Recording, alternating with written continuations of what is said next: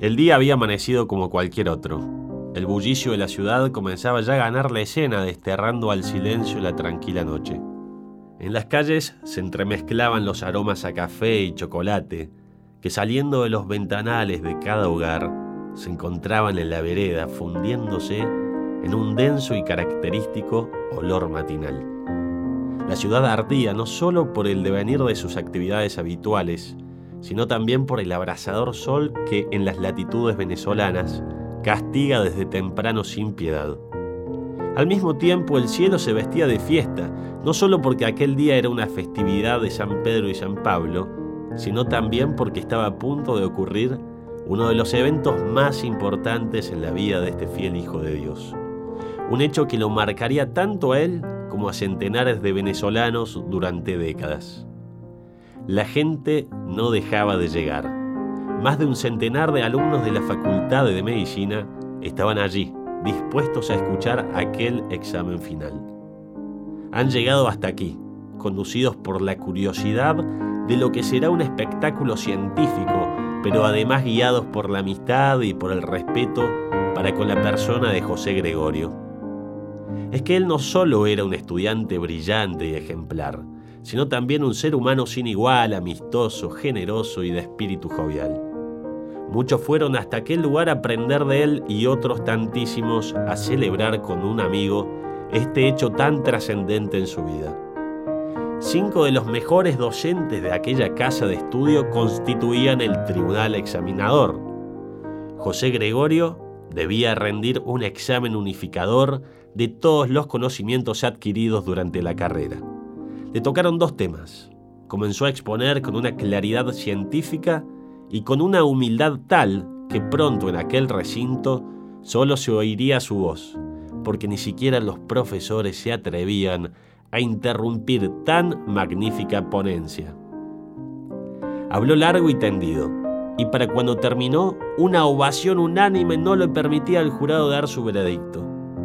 Sus compañeros se habían puesto de pie y con vitores y grandes aplausos celebrando lo que acababan de oír. No sabían aún si José Gregorio había superado la prueba, pero sí tenían la certeza de que aquel momento les había aclarado cualquier duda que tuviesen en los temas expuestos. El jurado, puesto en pie por la emoción, aprovechó el momento en que la multitud calmaba su expresión de alegría para decir embargados por el mismo entusiasmo, felicidades, es usted médico. Ha nacido una leyenda. El flamante doctor en medicina José Gregorio Hernández Cisneros será a partir de allí bastión de la ciencia y un faro de fe. A lo largo de esta tercera temporada te invitamos a conocer más de cerca la vida de los santos. ¿Te animás a no solo escuchar sus historias, sino a imitar sus vidas? ¿Te animás a ser un testigo de esperanza? Queremos que vos seas el protagonista, con tu vida, con tu testimonio. ¿Estás listo para aceptar este desafío? Te damos la bienvenida a Testigos de Esperanza. Arranca nomás la tercera temporada de Testigos de Esperanza. Dicen que la tercera es la vencida. Esperemos que sea así porque la verdad que vienen episodios increíbles y hoy no es la excepción. ¿Cómo andas, Julián? Hola, Mateo. Muy contento, no me puedo sacar la sonrisa de la cara. Llegó el momento, lo tuvimos esperando, casi dos meses esperando, pero llegó y volvemos a lo grande. A lo grande. Tenemos un invitado a la altura, así que te doy el honor que lo presente, el privilegio. Bueno, hoy tenemos realmente un invitado que, que la verdad, si me puedo pensar, tal vez es de las personas hasta más virtuosas que yo conozco. Sé que se va a enojar un poco por lo que estoy diciendo. Pero bueno, he compartido muchas cosas con él, misiones de verano, jornadas mundiales de la juventud, hemos viajado y sé y he visto cosas muy grandes viniendo de él. Él se llama Gonzalo Rodríguez, lo conocemos como el Doc porque justamente es doctor. Y no solamente eso, sino que hace ya dos años escribió un libro que se llama Medicina con Fe y desde ahí, una vez atrás de la otra, Jesús no lo deja sorprender y su proyecto sigue creciendo. ¿No? Así que contanos un poquito de eso, Gonzalo. Bueno, ¿qué tal? Saludos para todos los que escuchan este podcast, en especial para, para ustedes muchachos, una alegría estar de vuelta en la arena apostólica compartiendo el mensaje del Señor. Eh, bueno, así es, este, por gracia de Dios, hace dos años ya que nació Medicina con Fe, que es un espacio que intenta evangelizar el área de la salud, ¿no? Este, llevando la alegría y la esperanza del Evangelio a las situaciones de sufrimiento de los pacientes y también de sus familiares. Esto ha sido una montaña rusa apostólica a la cual el Señor me invitó a sumarme desde la escritura de este libro que vos mencionabas recién, Julián, y que la verdad ha significado un, devenir de cosas muy buenas, entre ellas, claro, este podcast en el cual este, vamos a hablar de alguien muy especial, ¿verdad? Bueno, y me das pie justamente para hablar de él, ¿no? Creo que elegimos muy bien, porque viniendo de vos no podíamos elegir a alguien que no sea un médico, justamente un doctor. Y él es José Gregorio Hernández, conocido como el santo de los pobres en Venezuela. Acá en Argentina de a poco lo vamos conociendo. Falta muy poquito para que sea su beatificación. El año que viene llega. Y no solamente eso, sino que es un personaje que por lo que estuve leyendo disputa su popularidad mano a mano con Simón Bolívar. O sea, imagínate si es fuerte en Venezuela. Es muy conocido. La verdad que la gente lo, lo quiere mucho, lo sigue mucho. De hecho, leía que cuando el pueblo venezolano se juntó y juntó 5 millones de firmas, o sea, un cuarto de la población firmó pidiendo su canonización, pidiendo que lo hagan santo. Así que realmente para el pueblo venezolano es alguien muy llamativo, muy fuerte. Y así te, tenemos a vos, Gonzalo, para que nos cuentes, así que te damos, te damos pie. Es realmente así, ¿no? José Gregorio Hernández, el doctor Hernández Cisneros, es en Venezuela un emblema, pero también su figura ha trascendido las fronteras del país al punto que, eh, como bien decías, eh, ya este, el Papa Francisco ha, afirmado, digamos, la documentación necesaria para que su beatificación pueda tener lugar, que será en el primer trimestre del año 2021. Pero además su, su figura, su imagen, su propuesta de santidad, su forma de vivir el Evangelio, ya es este, una lumbrera que impacta en todo Latinoamérica, ¿no? y que ha llevado a compararlo con otros grandes santos a lo largo de la historia al punto de que uno de los apodos con los cuales se lo conoce es el Giuseppe Moscati americano, ¿no? haciendo mención al médico napolitano que también forjó su santidad de la mano de la medicina. ¿no? O sea, una persona que desde su ejercicio profesional y desde su ejercicio de la fe ha sido considerado ya, ya en vida, digamos, como alguien a quien mirar para aprender a hacer bien las cosas. La verdad que una vida apasionante la de él de principio a fin y por eso me gustaría arrancar por ese principio. ¿De dónde surge mm, José Gregorio? ¿Cómo es su familia, su entorno? Contanos un poco esa parte. Bueno, ya, ya su, su, nacimiento es una situación muy interesante porque ocurre en un periodo en el cual Venezuela, eh, después de, de algunos conflictos, digamos, políticos, estaba terminando de, de armarse en su nacimiento como nación, estamos en el año 1864, este, y su madre y su padre se trasladan a, una región del interior de Venezuela que se llama Isnotú, y allí eh, este, este matrimonio constituido por doña Josefa y don Benigno eh, tienen por primer hijo a José Gregorio. ¿no? Ellos tendrían después cinco hijos más, eh, a los pocos años, a los ocho años de nacido José Gregorio, su mamá fallece y después de tres años su papá se casa en segundas nupcias con otra mujer que le da al mundo otros seis hijos. Es decir, que José Gregorio sería el primero, el primogénito de una prole de muchos hijos que Benigno le dio al pueblo venezolano. ¿no? Un equipo de fútbol. Eh, un equipo casi completo, ¿verdad? Y, y, bueno, y se trata de una época en Venezuela donde el país estaba desarrollándose, ellos vivían en un área, digamos así, del interior, no era la gran capital, en un ambiente semi-rural, eh, tanto así que en Isnotú en ese momento había un solo colegio, que tenía un mm. solo maestro. Y allí comienza a ir el pequeño José Gregorio a tomar sus, sus primeras clases, digamos así lo que en Argentina llamaríamos el colegio primario, y al poco tiempo el profesor tiene que hablar con el, con el padre de José Gregorio, con don Benigno, para decirle, mire, yo ya no tengo más nada que hacer por este muchacho. Porque es tan inteligente, tan ordenado, tan aplicado, un niño de tanta virtud, dicen los historiadores de José Gregorio, que verdaderamente yo le voy a recomendar que lo mande a Caracas, que allí este, termine sus estudios y él decía ya que quería ser médico, entonces que allí él inicie su formación en la Facultad de Medicina porque este lugar ya le ha quedado chico. Fue una edad temprana eso, a los 13 si no me equivoco, ¿no? A los 13, tal cual, él deja Isnotú y llega a una Caracas que para él era este, un lugar inmenso, pero que todavía no es la Caracas que conocemos hoy. Por supuesto que estaba en, desarrollo, como decíamos recién, ¿no? Pero fíjense qué curioso que ya desde temprana edad él eh, lucía, digamos, este, virtudes humanas muy hondas, ¿no? Tanto que su primer docente dice, yo por este niño ya, ya no tengo qué hacer, ¿no? El, el aprendiz superó al maestro y él mismo le abre entonces las puertas de lo que sería después su, su segundo hogar o, por lo menos su primer hogar científico. ¿no? Después él sigue creciendo ¿no? y, ya decide su vocación de médico. Ahí, bueno, sigue dando sus pasos y sé que, ha ido a otros países a formarse. Contanos un poco de eso también. Bueno, José Gregorio se, se recibe de médico, digamos así, a los 24 años ya estamos en el año 1888, él le había prometido a su padre que ni bien se recibiese, volvía a Isnotú. Y así hizo, ¿no? Que eso eh, fueron apenas un par de meses, casi un año, pero que fue un tiempo muy importante en la vida espiritual de José Gregorio porque allá la gente todavía vivía de la superstición, de la magia, y él queda muy impactado, siendo ya un cristiano formado, eh, queda impactado de esta expresión de espiritualidad del pueblo de Isnotú, ¿no? Eso, eso lo va a acompañar por el resto de su vida. Y él estaba ejerciendo su, flamante profesión allá cuando el presidente de, Venezuela de ese momento decide eh, darle de alguna forma algún impulso a la salud. En ese, en ese entonces la salud eh, no, no, tenía desarrollo en Venezuela. No, nadie se ocupaba de mejorar los hospitales que existían, no había tampoco la infraestructura que la densidad poblacional necesitaba, no era una opción desde el punto de vista político el encargarse de la salud. Hasta que este, este presidente decide ¿no? que verdaderamente hay que tomar cartas en el asunto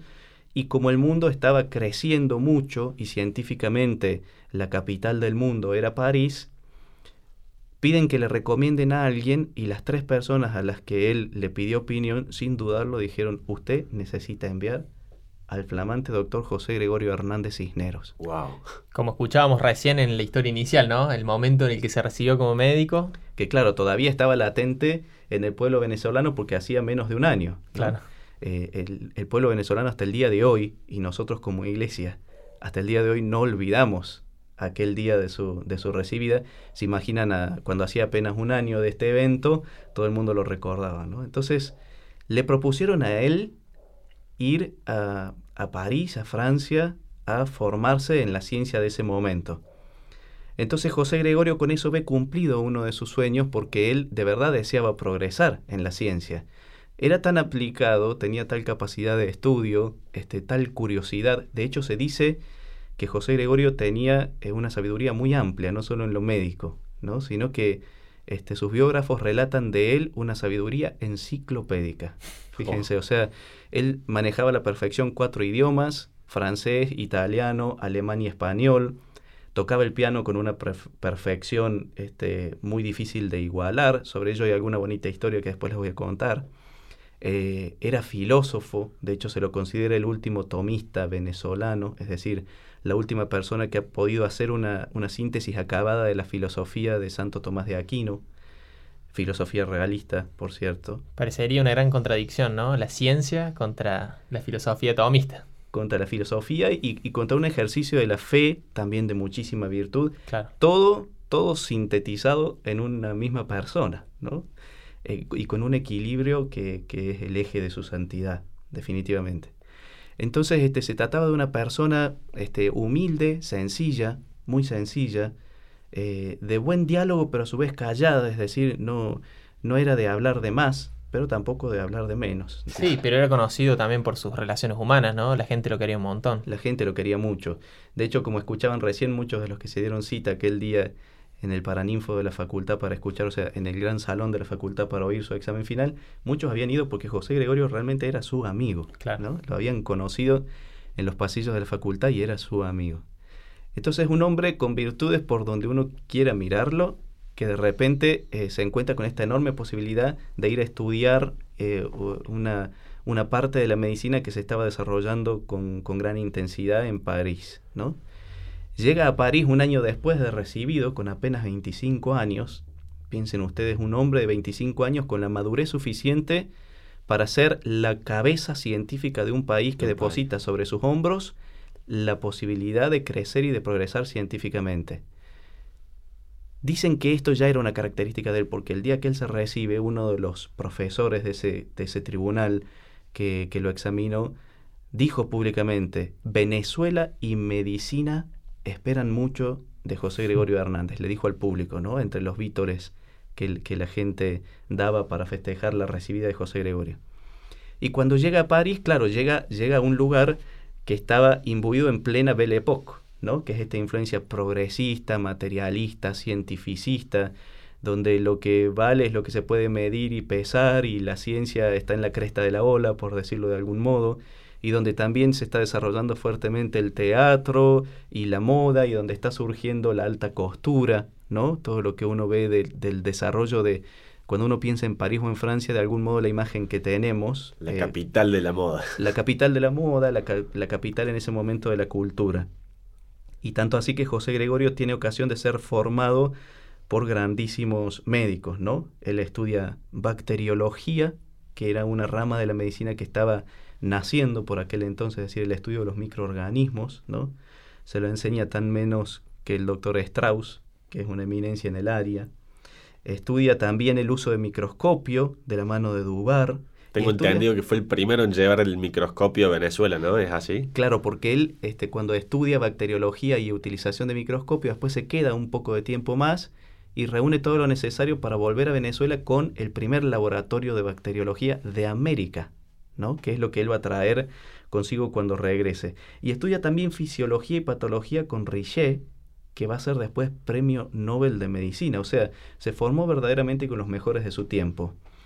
Y dicen que él había ganado tal sabiduría con estos médicos que lo ayudaron a formarse, que verdaderamente cuando volvió a Venezuela después de aquellos pocos años, brillaba por su ciencia.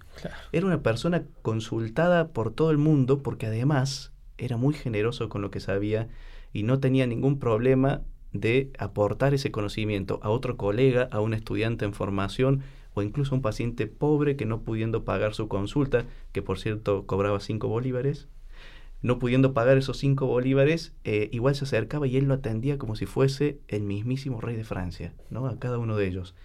Más todavía, como si fuese el mismísimo Cristo, según dijera él en una de las cartas que una vez escribió, ¿no? Bueno, justamente iba a eso, como, bueno, en lo profesional fue brillante, muy bueno, se capacitó, tenía dotes increíbles para aprender una inteligencia privilegiada. ¿Cómo era su relación con Cristo? ¿Cómo era su vida de fe? Su día a día era sumamente organizado, al punto que eh, se conoce, digamos así, cuál, cuál era el orden de las cosas en las cuales él pasaba cada una de sus jornadas ¿no? de vida. Y el día se organizaba en torno a la oración y a la Santa Misa. Cuando él vivía en, Caracas, en Venezuela, iba a misa a la parroquia de la Divina Pastora, cerca del lugar donde él vivía, y aquella misa que él tomaba era la primera de la mañana, temprano a la mañana, él ya estaba en misa. Se alimentaba de la Eucaristía, compartía su tiempo con el Señor sacramentado, y ya después el resto del día, es decir, primero lo primero y después lo que haya que hacer. Lo mismo con las oraciones que él a lo largo del día hacía, muy guiado por su devoción muy honda a la Santa Madre de Dios, y también el Sagrado Corazón de Jesús, ¿no? que eran como sus dos grandes amores. Eh, la misa lo va a marcar desde siempre, al punto que cuando él tenía 13 años, escribe un librito que se llama Modo, él 13 años, ¿eh? y escribe un libro que le titula Modo breve y fácil para oír la misa con devoción. Es un librito Hay que leerlo de, un librito de 12 páginas, nada más, que él va a llevar hasta el día de su muerte en el bolsillo interno de su saco y que él mismo había cosido ¿eh? y que siempre tenía consigo como un modo de tener presente la misa. O sea, él siempre estaba listo para la misa del día, al punto que se había escrito para sí mismo una serie de recomendaciones después de haber leído en su sabiduría enciclopédica, como decíamos recién, a muchísimos autores, y había hecho una pequeña síntesis para poder guiarse a ese encuentro diario con el Señor. ¿no?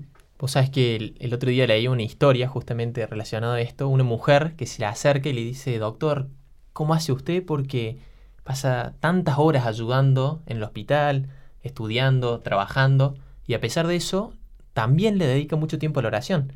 De hecho, para usted la oración es lo más importante. ¿Cómo hace?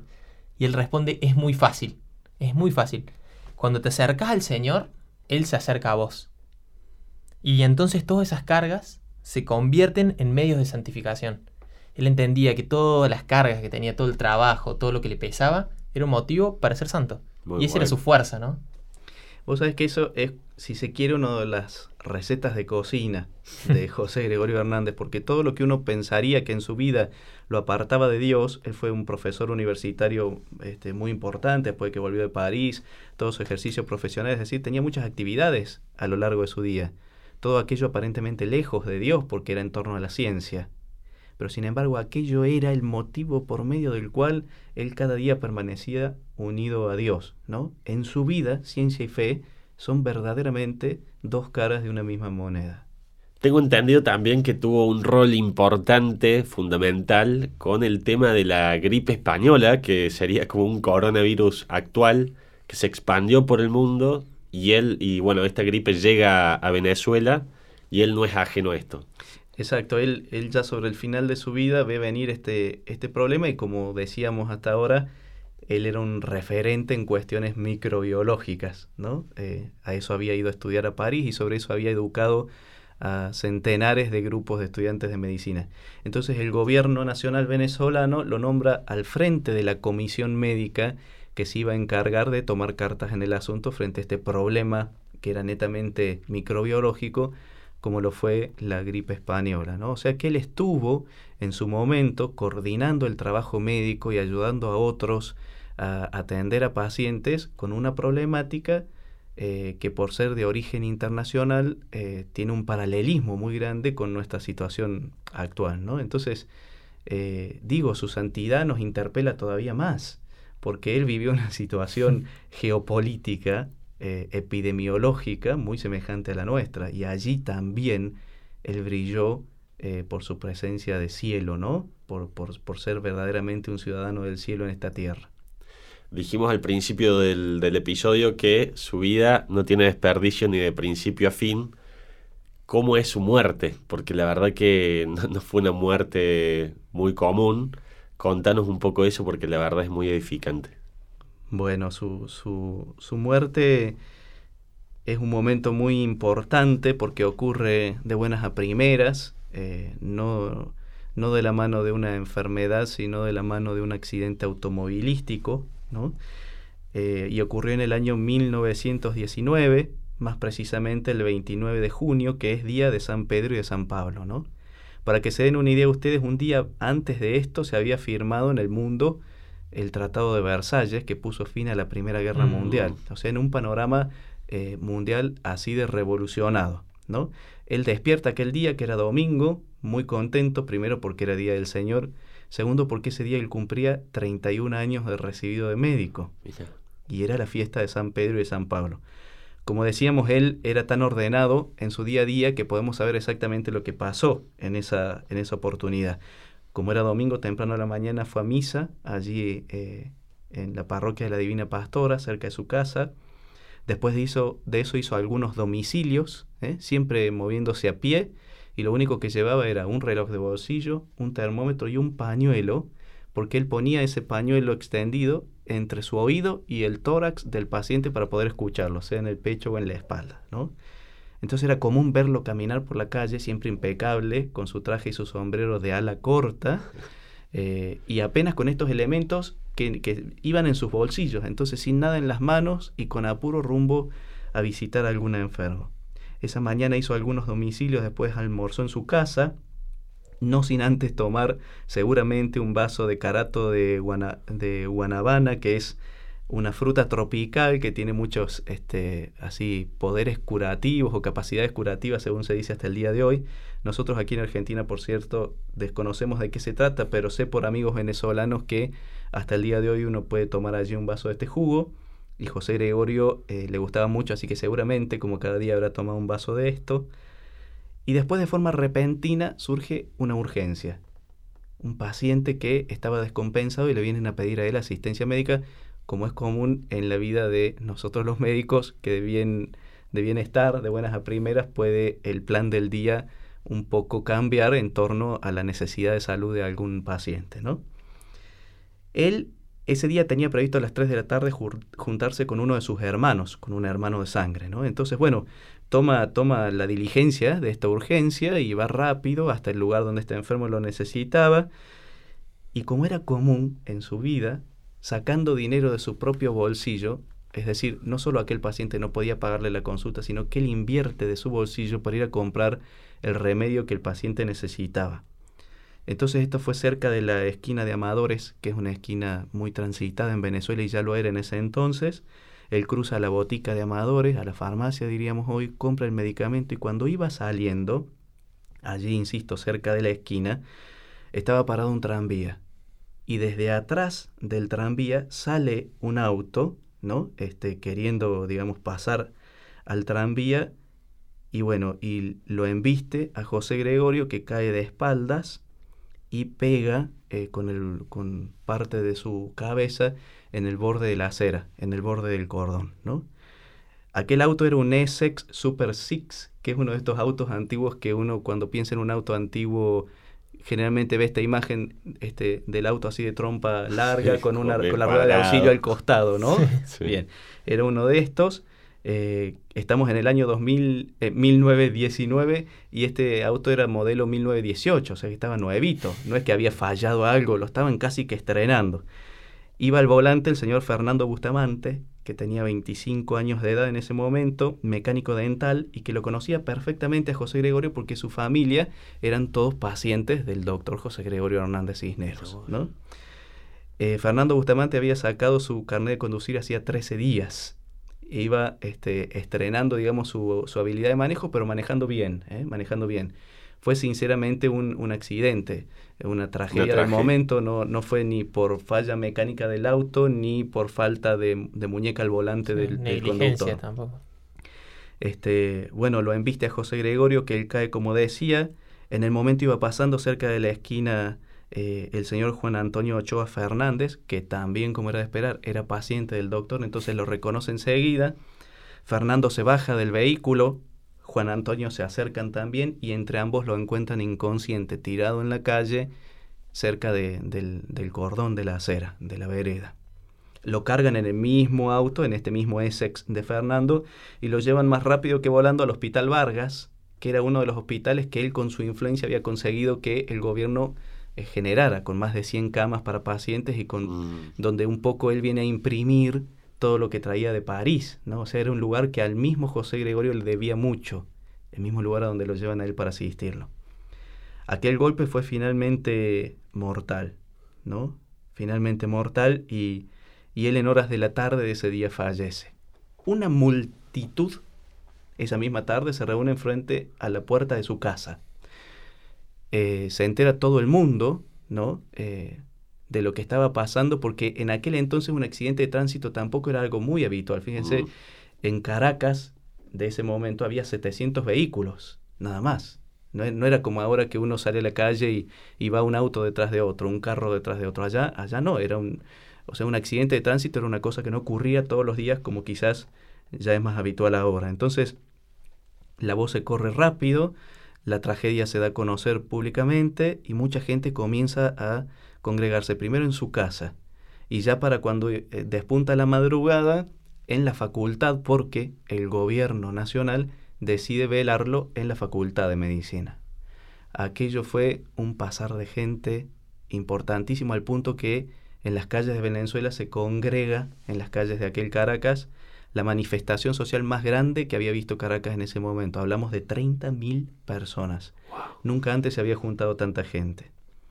José Gregorio después es trasladado en su féretro en un carruaje hasta la catedral donde se hizo una oración de bendición para el cuerpo y después sacan en carruaje de vuelta el cuerpo para llevarlo al cementerio del sur que era donde él finalmente iba a descansar. Allí estaba dispuesto que sus restos eh, descansaran, ¿no?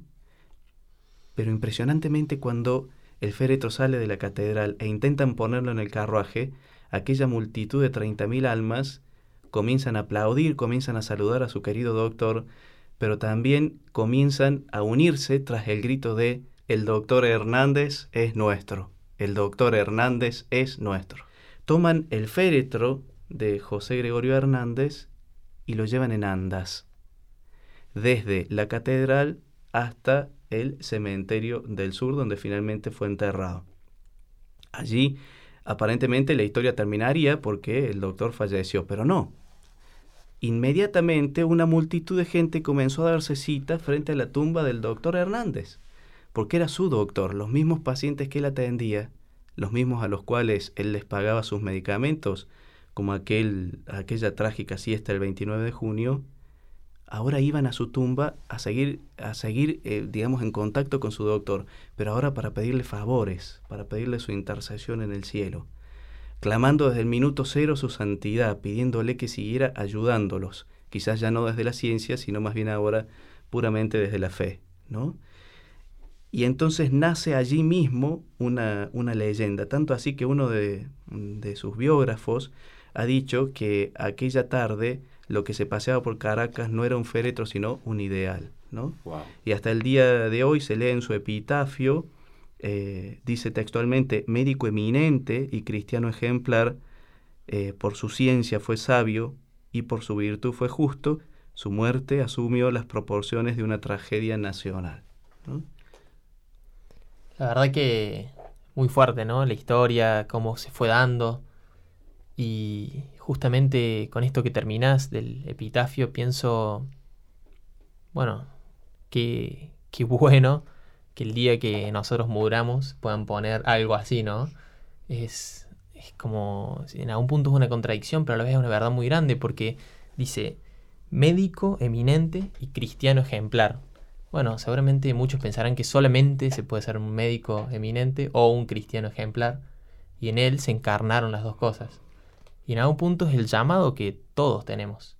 No solamente los médicos, sino todos los laicos y también los consagrados. Pero a nosotros los laicos es un gran llamado.